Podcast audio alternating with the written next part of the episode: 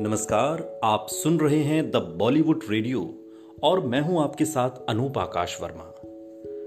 आज वैजंती माला का किस्सा, वो कहानी जो आज तक अधूरी है, अधूरी रह गई। वैजंती माला और दिलीप कुमार।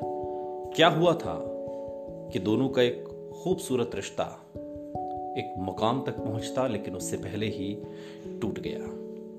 वैजंती माला की जोड़ी दिलीप कुमार के साथ ऑन स्क्रीन और ऑफ़ स्क्रीन खूब सराही गई। कहते हैं कि एक वक्त था जब दिलीप कुमार वैजंती माला के इश्क के दीवाने थे। इश्क में दीवाने थे। उनकी जोड़ी पहली बार पर्दे पर 1955 में आई फ़िल्म देवदास में दिखी। इस फ़िल्म में दिलीप कुमार ने देवदास और वैजंती माला ने चंद्रमुखी की भूमिका निभाई थी। देवदास ने वैजंती माला के काम की इतनी तारीफ़ कर दी कि फ़िल्म की हीरोइन सुचित्रा सेन, जो कि पारो बनी थी, नाराज़ हो गई। इस फ़िल्म में जब वैजंती माला को सर्वश्रेष्ठ सह कलाकार का अवार्ड मिला तो उन्होंने अवार्ड लेने से ये कहते हुए इनकार कर दिया कि फ़िल्म में तो वो साइड हीरोइन नहीं, बल्कि सुचित्रा सेन की तरह ही हीरोइन थी। इसके बाद दिलीप कुमार ने बी आर चोपड़ा के बैनर तले बनने वाली फ़िल्म नया दौर के लिए वैजंती माला के नाम की सिफारिश की। दिलीप कुमार और वैजंती माला को जानने वाले ये बताते हैं कि दोनों की बात तो शादी तक पहुँच गई थी। एक के बाद एक उनकी कई हिट फ़िल्में आई, जैसे मधुमती, पैगाम, गंगा जमुना, ये उस दौर की सुपर हिट फ़िल्में थीं। 1964 में आई सुपरहिट फ़िल्म लीडर में एक बार फिर दोनों साथ नज़र आए उस फ़िल्म में दोनों के बीच की केमिस्ट्री साफ़ महसूस की जा सकती है। वैजंती माला सुपर हिट थी। उन्हें उस दौर के नंबर वन हीरोइन तक कहा जाने लगा। उनके पास एक से बढ़कर एक फ़िल्मों के ऑफ़र आने लगे थे।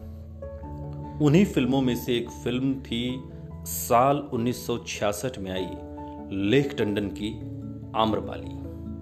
इस फ़िल्म में वैजंती माला ने टाइटल रोल निभाया था और उनके नायक थे सुनील दत्त। आम्रपाली वैजंती माला के लिए एक चैलेंजिंग रोल था। वो एक नगर वधु का कैरेक्टर निभा रही थी। उसके हिसाब से उन्हें फ़िल्म में कंचुकी और धोती पहननी थी। वैजंती माला इन कपड़ों में सहज नहीं थी।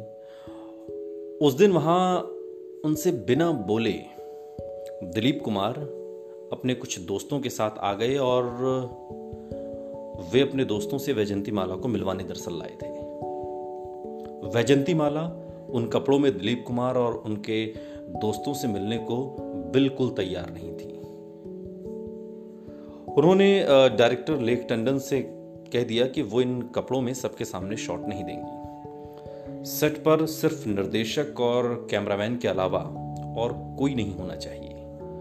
लेख टंडन ने यह बात दिलीप कुमार को बता दी और दिलीप कुमार उस वक्त वहाँ से निकल गए, पर मन में गांठ बाँध ली। तय कर लिया कि वो वैजंती माला से कोई रिश्ता नहीं रखेंगे। उन दोनों की पहले से साइन की गई फ़िल्म संघर्ष किसी तरीके से रो रो कर पूरी हुई और दो साल के बाद रिलीज़ हुई। इसके बाद दोनों कभी भी एक साथ नज़र नहीं आए और एक रिश्ता बनते बनते टूट गया। सुनते रहिए द बॉलीवुड रेडियो